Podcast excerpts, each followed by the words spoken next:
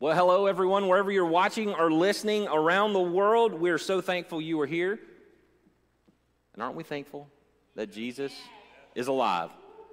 That he came to serve us, not to be served. As we get to think about that, as we're going into this fall season, we're all thinking about service. How much can we get the neighborhood kids hocked up on chocolate before they leave your yard? That's what it should be this year for Halloween. Stop giving staplers and toothbrushes. Kids don't want that. I'm just going to go ahead and put it out there. They're looking for the goods this year. They already had to sacrifice last year. Yes, you have a pastor leading off that way. As we start off with a new with our series, not really new. We're kind of continuing in. Last week we talked about what the Bible says about stewarding children, and what we're going to be walking through in this series is what does the Bible say about? Because whether you've been following Jesus for 2 weeks, two months, two years, 20 years, or you're kicking the tires of who Jesus is, you probably have questions about him, have questions about the church, have questions about the Bible, have questions that, that we love to unpack. And to be honest with you, sometimes we'll say, This is what the Bible says about it, and that's all we can give you. We don't stand up here and act like we have it all together. If you think I have all the answers, you definitely need prayer today. But wherever you are, I want to let you know we take this pause in this time in our church uh, just to address the questions you have. So, if you have those for our sowers that are here, there's a link. Make sure you click on that. For everyone that's watching online, shoot us a message. Maybe you have some questions about the church, questions about the Bible, or questions about Jesus. And we are excited to answer those with you. So, here's why we're doing this. Uh, we're going to be spending some time seeing what the Bible says about things. Specifically today, about my enemy. My enemy. This is one that, that can be really hard for us. Uh, many of us have enemies, perceived, non perceived, and we're going to learn what Jesus says about that. And we're going to be in a space and a place that we were a couple weeks ago. We're going to be in Matthew 5. We ended up our Peaks and Valleys series there, and it is the Sermon on the Mount. And the reason we're at the Sermon on the Mount is the Sermon on the Mount is one of the most preached or taught about teachings of Jesus. Yet it is the hardest one to follow. It is the hardest one to follow. What Jesus does in the Sermon on the Mount, what we're going to see today, especially in our perception of our enemy, is Jesus takes our natural shape, takes what we want to do when an enemy comes, and he reforms us a new way to his way and shows us how we are supposed to react and act towards our enemies. So much so that it's a hard teaching to take that disciples walked away from Jesus after he gave the Sermon on the Mount. Not the 12 that were there, but because they said his teaching was too hard. So here's what I want to say. It's going to hit us a little bit today. If Jesus confronts us a little bit today, don't be offended by it. Lean in and let's see what he wants to do with it. So if you're with me, give me an amen. Why is everyone throwing stuff at? I'm not your enemy. I'm just kidding. I hear the amen. Let's do it. Get in your Bible to Matthew 5. We're going to be in 38 through 48. If you don't have a Bible, we have one free for the asking over in the garden. I say it every week because I mean it and I love it. Our Vine production team is absolutely incredible. Wherever you're watching around the world throughout the week today, they're going to make sure the scripture is on the screen for you, but you like many, can also follow along with us digitally from our Vine Church app. Go to the vine.tv slash app. It's going to ask you for your telephone number. It's going to send you a link. Inside of that app, you're going to see a tab that says Notes.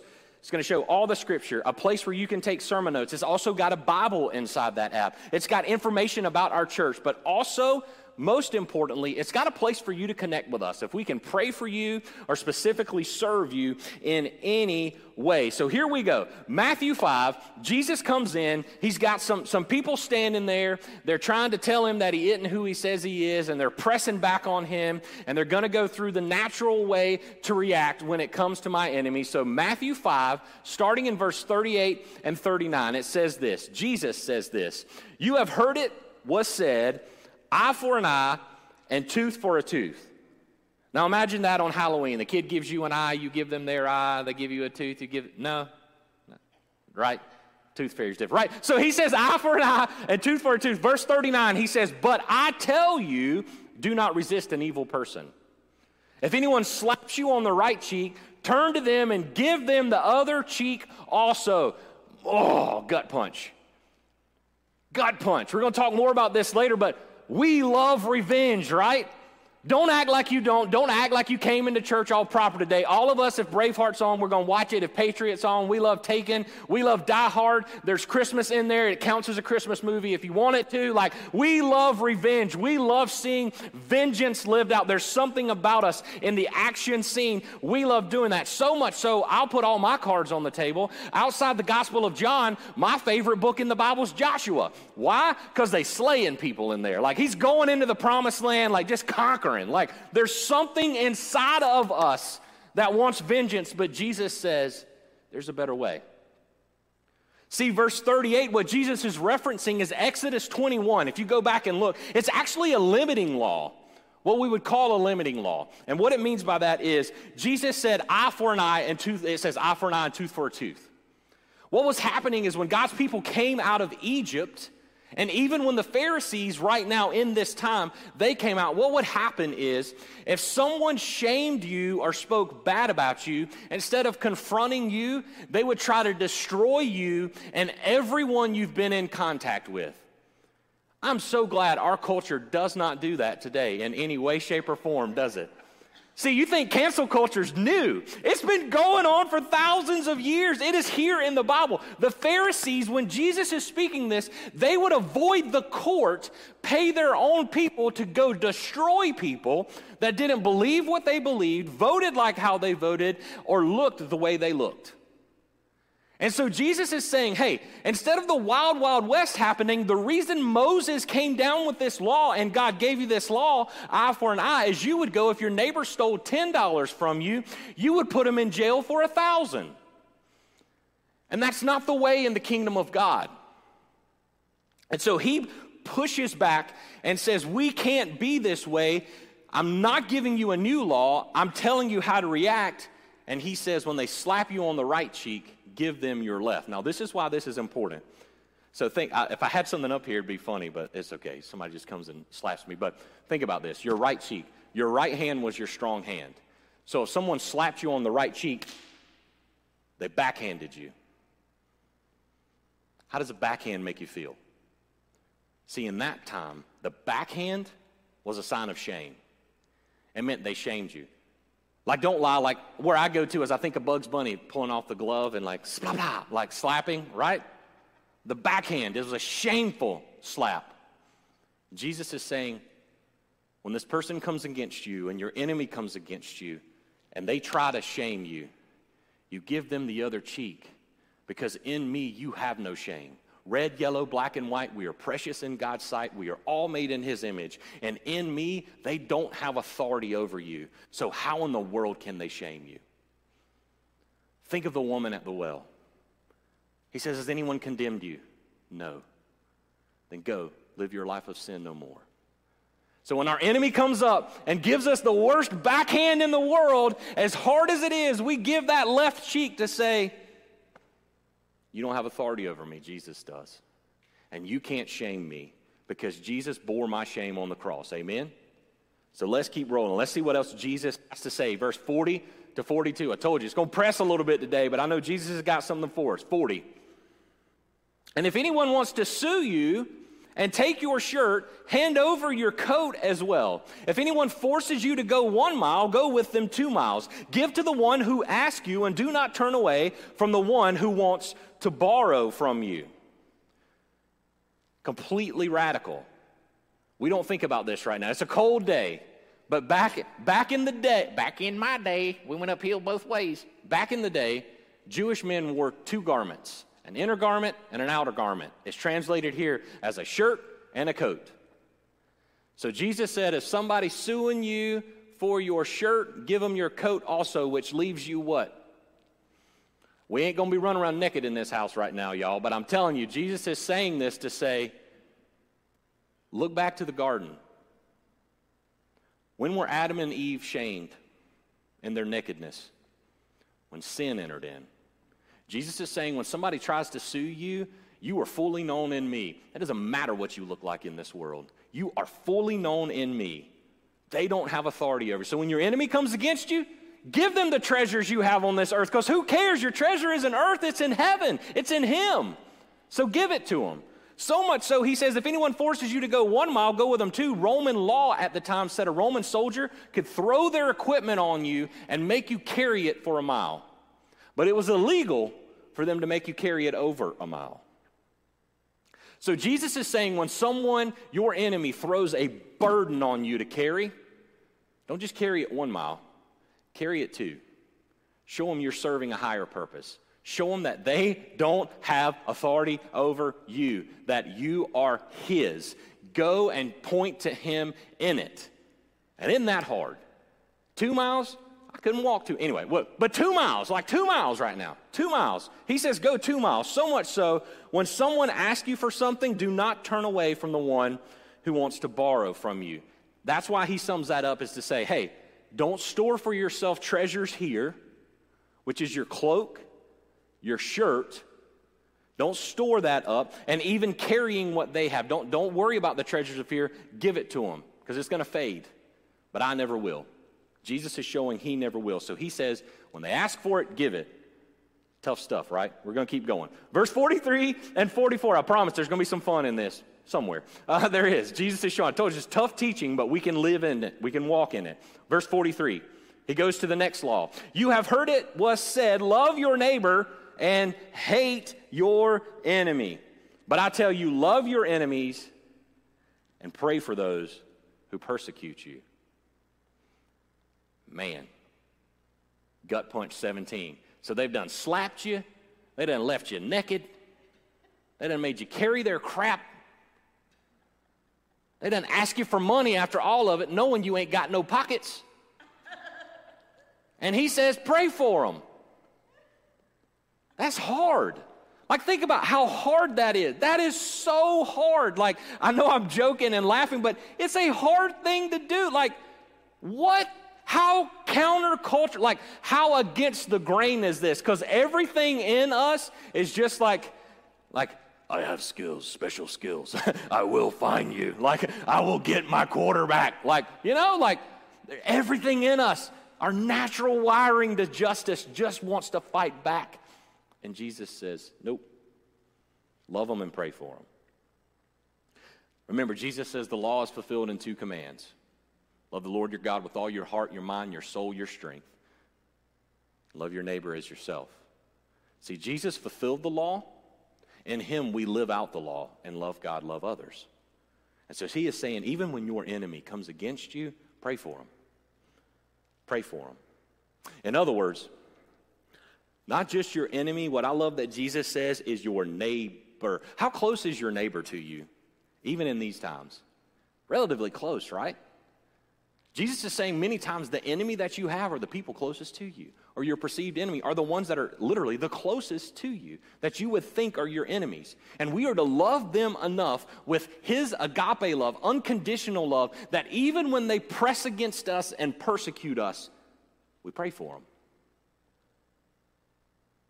Good prayer, not like praying for their destruction. Don't get all caught up in that and think that that's what he's saying. You pray for them.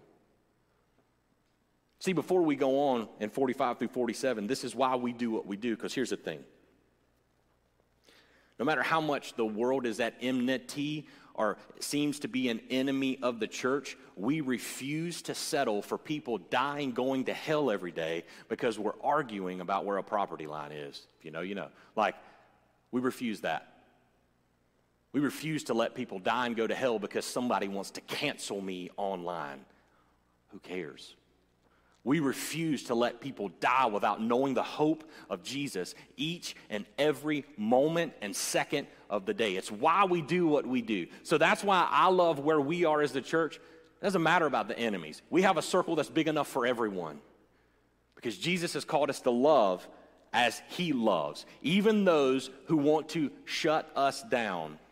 And I said this a few weeks ago, but I'm going to be real with you. We have been spoiled in Christendom. Like, I don't know, many of us remember praying the Lord's Prayer every day at school. Obviously, that doesn't happen.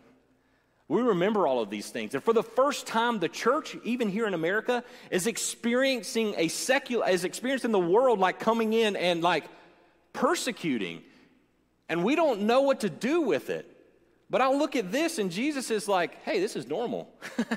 This was always happening. Be happy that the Pharisees were going wild and crazy over here, killing everything and everyone just because you talked about the, the, the, spices they tithed this past week and that they weren't good enough. You know, the cancel culture there, but look at what came and was born out of it.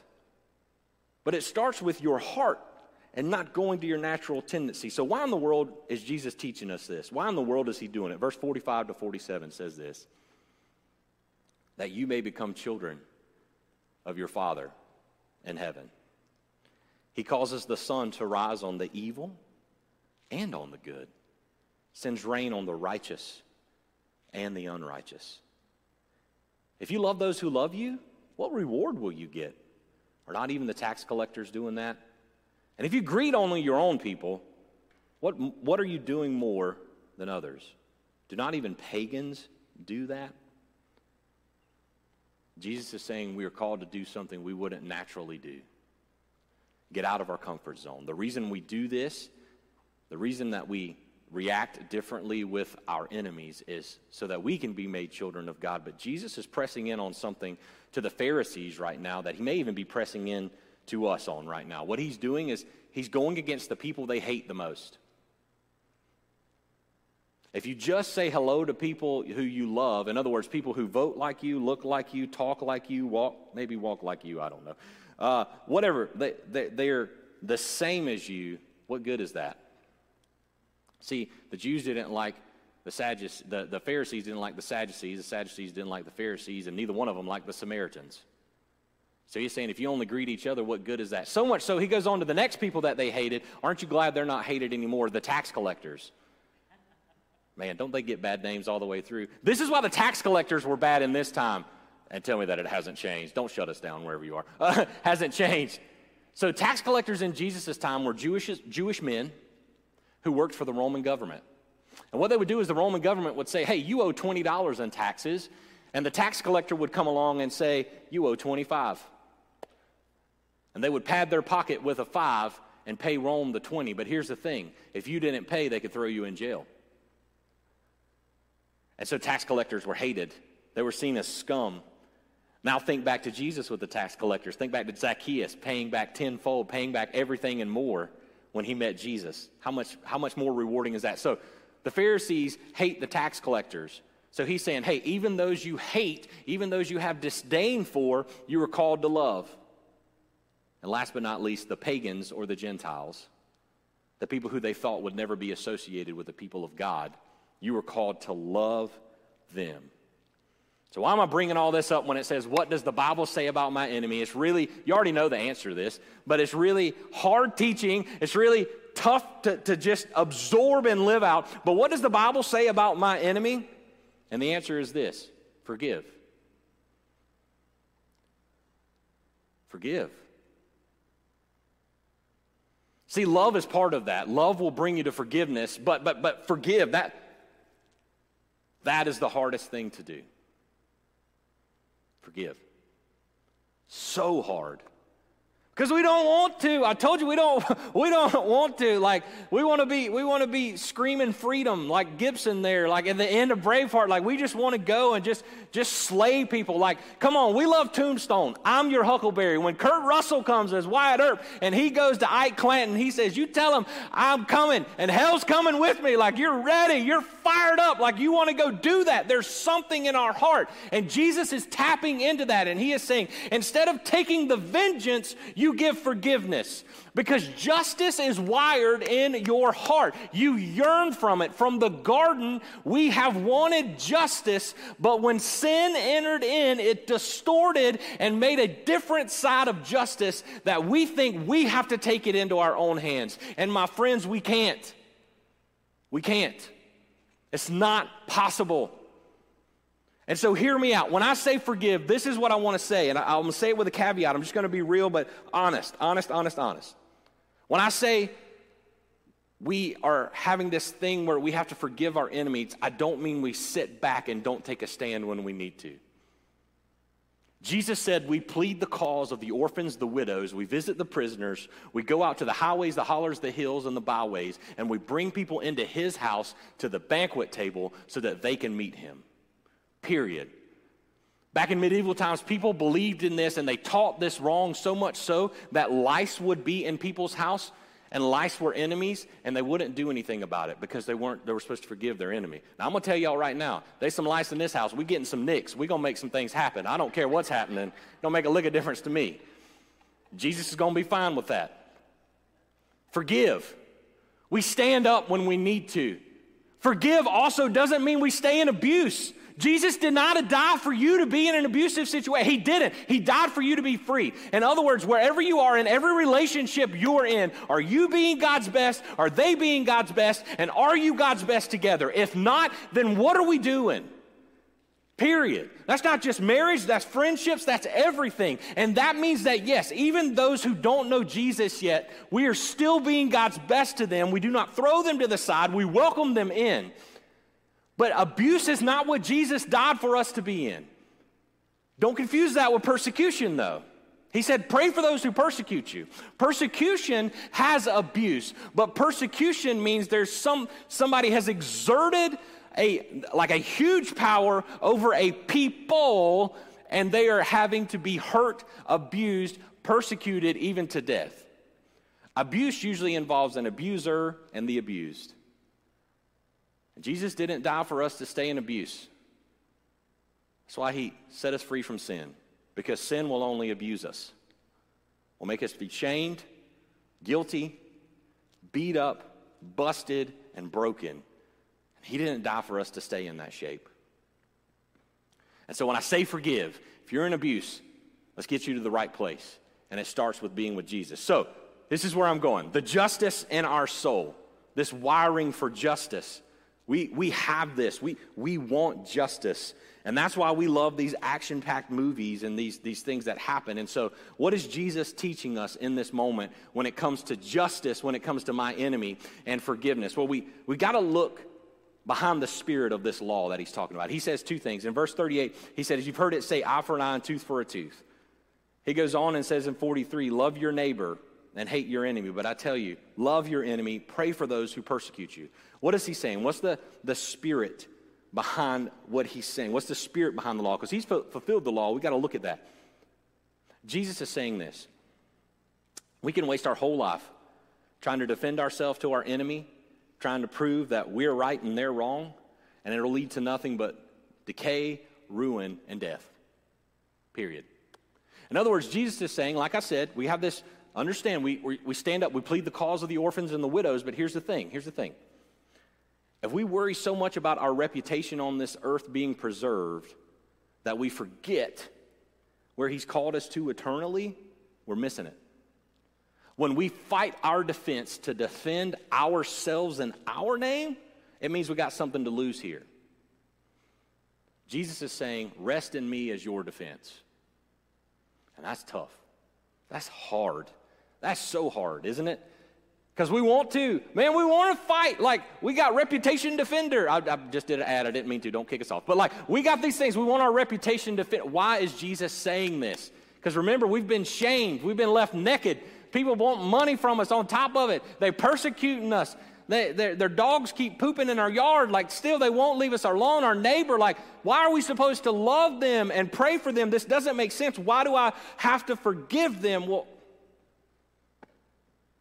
isn't that what Jesus did for us? Think about it. He overcome everything.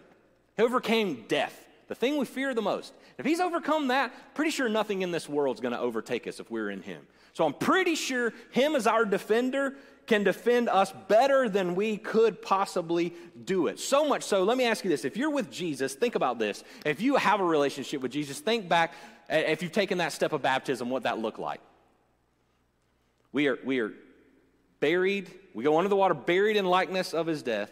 We come out of the water, risen in likeness of his resurrection to walk in newness of life. So, in other words, we have literally died to ourselves to be in Jesus, raised up to be new, to walk in newness of life, which is his way, forgiveness when it comes to our enemies. So, my friends, if we spend all of our time trying to tell everyone who disagrees with us how wrong they are and how right we are, we aren't dead to self. We aren't dead to self. We aren't. Jesus didn't die for us to fight for that. He hung naked on a bloodstained cross, rose again, so that we don't have to carry that weight. So when we walk in forgiveness, it sets us free, maybe not the person who hurt us, and that's okay because Jesus wants us to be in relationship with Him to walk in that freedom. So die to yourself, die to having vengeance yourself, and trust Him. So the spirit behind the law is that. And what that means literally is our treasure isn't in this world. Nothing in this world can overtake us, even our enemy, because Jesus has defeated it. Everything this world can throw at us, even death, He has defeated. And if we know that, then we can rest in that. So, how do we get to a place to live this out then with forgiveness? How in the world can our heart be settled? How in the world can we get to a place of forgiveness when it comes to my enemy? And I'm telling you, this is the hardest part because for us, I don't know what they did to you. I can't tell you how unimaginable it is. I can't even tell you maybe what it feels like. But I tell you what, if I share my story and you share yours, I promise you our pain is the same. And that's the beauty of it. So, how do we live this out? One way our hope in Jesus. Our hope that God will do what He said He will do. Our hope that when He said in Deuteronomy 32 35, vengeance is mine, thus saith the Lord. Our hope that at the end of the book, we know that God will take every evil thing and make it right. He will destroy every evil. He will have His vengeance, even if we don't see it now.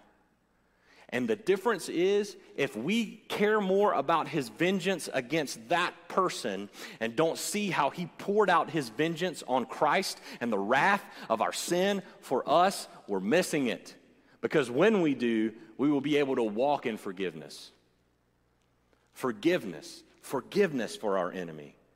It doesn't mean that we have to be peachy, roses, keen, and in proximity and close to everyone. Sometimes forgiveness means I got to be in an arm distance length with my enemy, but it still doesn't mean that they're not sitting across the table with me. Forgiveness. So the only way we have that hope is if God is who he says he is. So through that, that's the hardest thing with our enemy. Forgive. Forgive. So, right now, honestly, I don't know where the Holy Spirit's moving in you.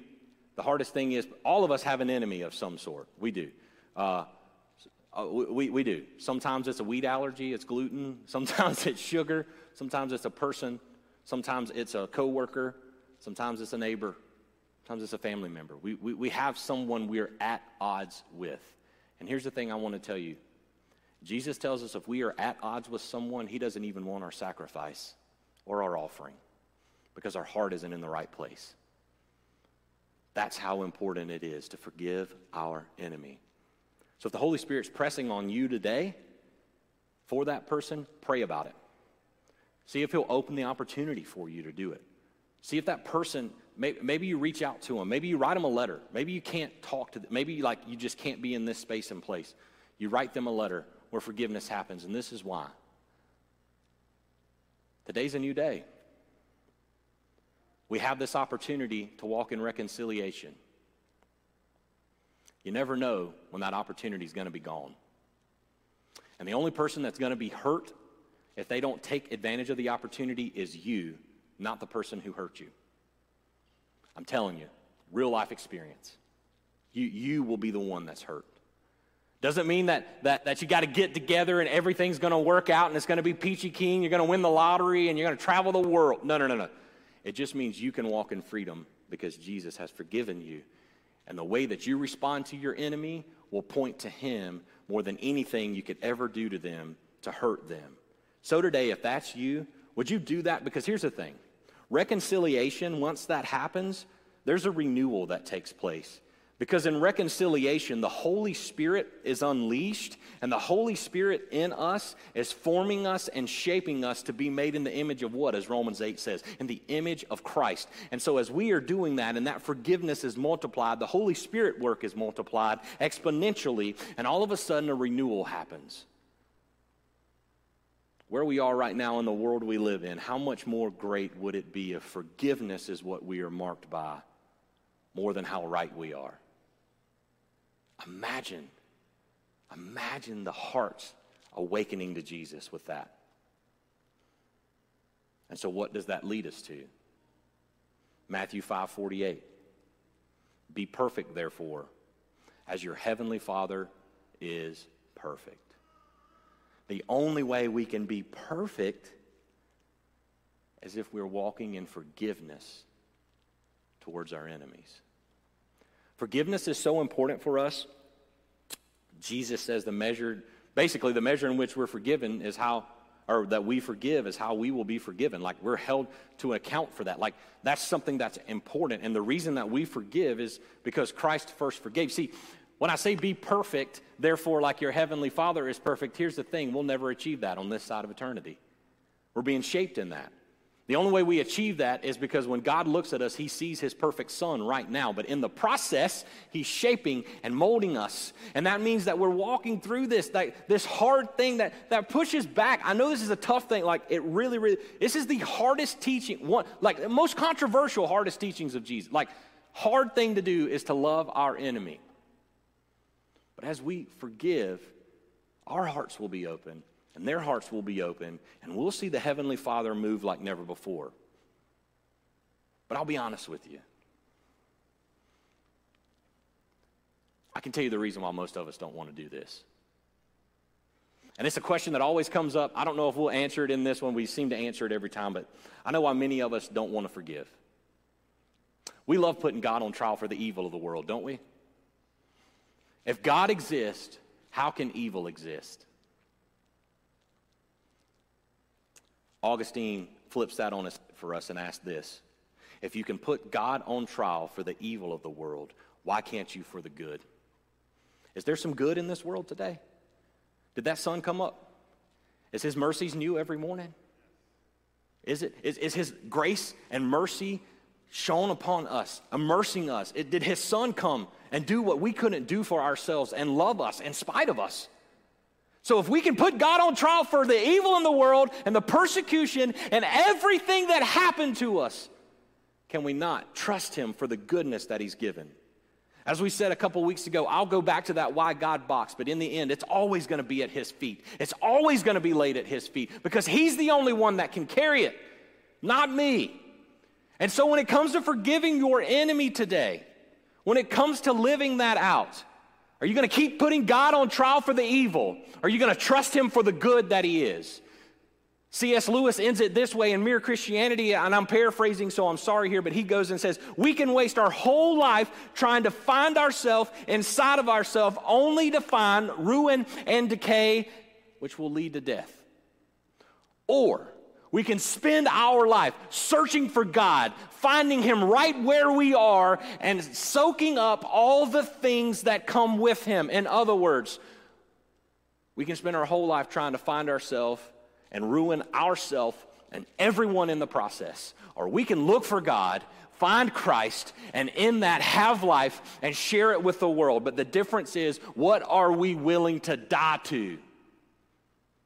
He ends that C.S. Lewis does by saying, God can't resurrect what we're not willing to die to. And if we're not willing to die to ourselves, we can't have life. If we're not willing to die to that feud, we can't see God raise it up again. If we're not willing to die to walking in forgiveness instead of unforgiveness, God, how can God, how can God raise it up? Because we're carrying it. We're standing outside with the shotgun shells going after the cowboys on our own, and it's great for a movie picture, but it's horrible for a life. Because once that's done, then what's next? You'll never find satisfaction. Never. But in Christ, you will. So, why in the world are we going through this? It's a tough teaching, it's a hard teaching. What does it go to? Well, most of you today, when you came in, you received this. Now, I've shared these before. It was time for some new ones, but it was perfect. Most of you came in. If you're watching online, you may not be able to see this. But what is this pointing to? And it's the cross.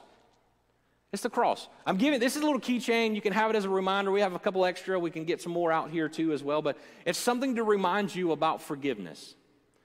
You see, Jesus wasn't talking about his, he wasn't talking about our enemy. He was talking about us. Look at verse verse 38, eh, eh, 39, he says, I tell you, do not resist an evil person. If anyone slaps you on the right cheek, turn to them the other cheek also. He bore our shame on the cross. When they slapped, beat, mocked him, and said he was the king of the Jews, put a crown of thorns on his head, and they continued to beat him to a bloody pulp, he still stood in the gap for us. He bore our shame. He bore the shame of our sin, even when we are enemies with Him. He literally, we don't like it. Grandma's got a different picture. He hung naked on a cross. He gave His cloak, He gave His shirt while they gambled for it at the foot of the cross. And He hung naked for us, carrying our shame, fully known, fully God, fully man. He goes the extra mile. He not only lived the perfect sinless life we didn't live, he, he, we couldn't live, he died on the cross bearing that, that wrath of God, the penalty of sin in our life, death, rose again on the third day so the Holy Spirit could be inside of us, the same Spirit that raised him from the dead. He made connections with disciples on this earth, did an earthly ministry, but not only that, he goes the extra mile outside of the walls of Jerusalem up to Golgotha to the cross.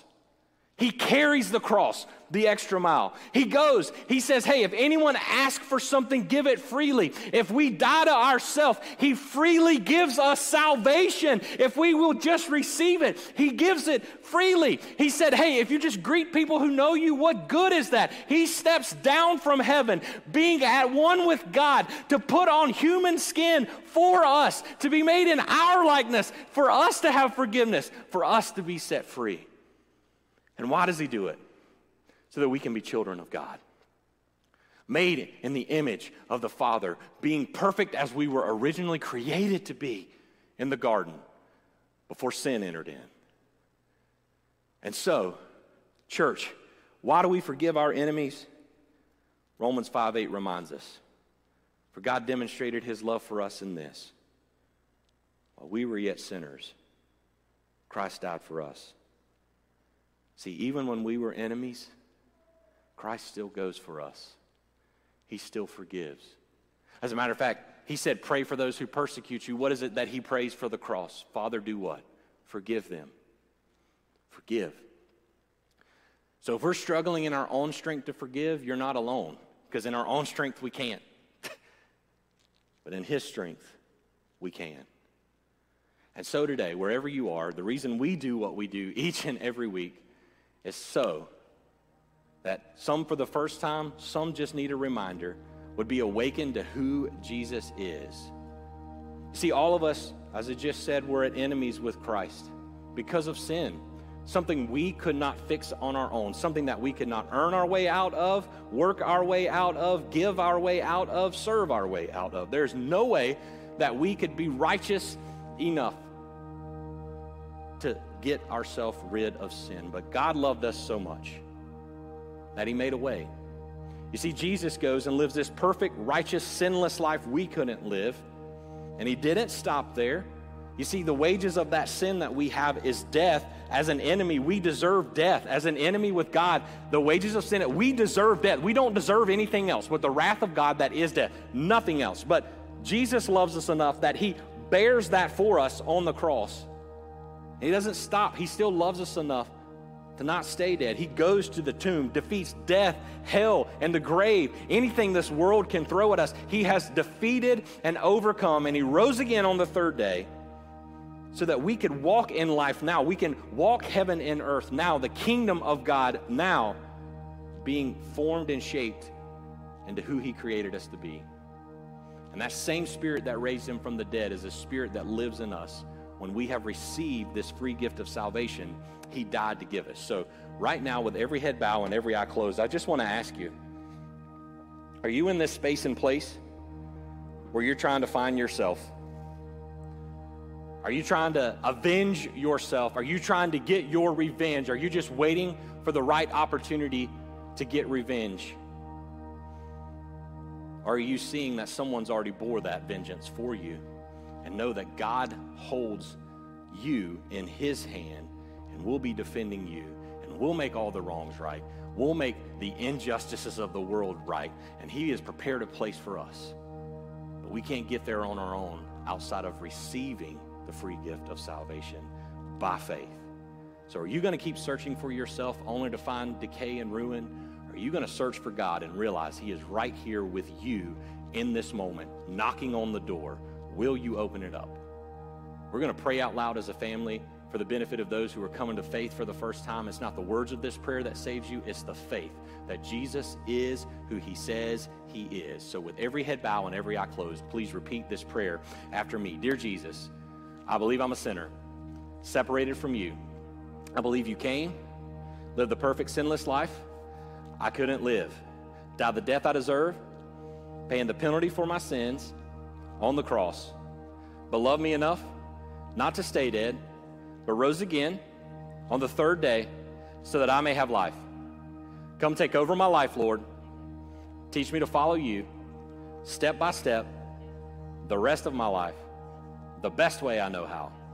With every head bow and every eye closed, whether you're watching online, listening throughout the week, wherever you are right now, I'm going to ask you to respond boldly on the count of three by raising your hand if for the first time you have committed your life to Christ. One, two, three. If that's you, you'll see a hand that's up online. If you don't see a hand, let us know in the comments. If that's you and you're listening throughout the week, you can let us know. Connect with us through the app. Shoot us a comment or a message. Reach out to us at prayer at thevine.tv or 864 580 6698. We want to celebrate this decision with you and walk with you through your next steps. And for the rest of us, I'm going to pray, and we're about to worship and be reminded how God is molding us in Christ's image, in the image that He created us to be. And in that molding, He is setting up opportunity for reconciliation, for renewal, for each and every one of us to love our neighbors as ourselves, to go and even have a space for our enemies at our table. So, Jesus, I pray in this moment as we are absorbing the next steps you're calling us to take, even as hard as it may be, Jesus, you never call us to something that you won't see through in us. So I pray in this moment that today the sun would not go down on our anger, that today we would take this opportunity if we need to get right with you and or get right with someone that we take advantage of this opportunity today, Lord. Thank you that you first forgave us. Thank you that you have showed us what unconditional love is, that you have come for us in spite of us and still give us the opportunity to share your hope, the only hope, the answer with the entire world. So, in this moment, as you are shaping and molding us, I just pray that we would live in full surrender, knowing that what you are doing is to work it out for your glory and for our good. We love you, King Jesus. We thank you that you allow us to be here today. It's in your name we pray. Amen. Now stand and sing with us.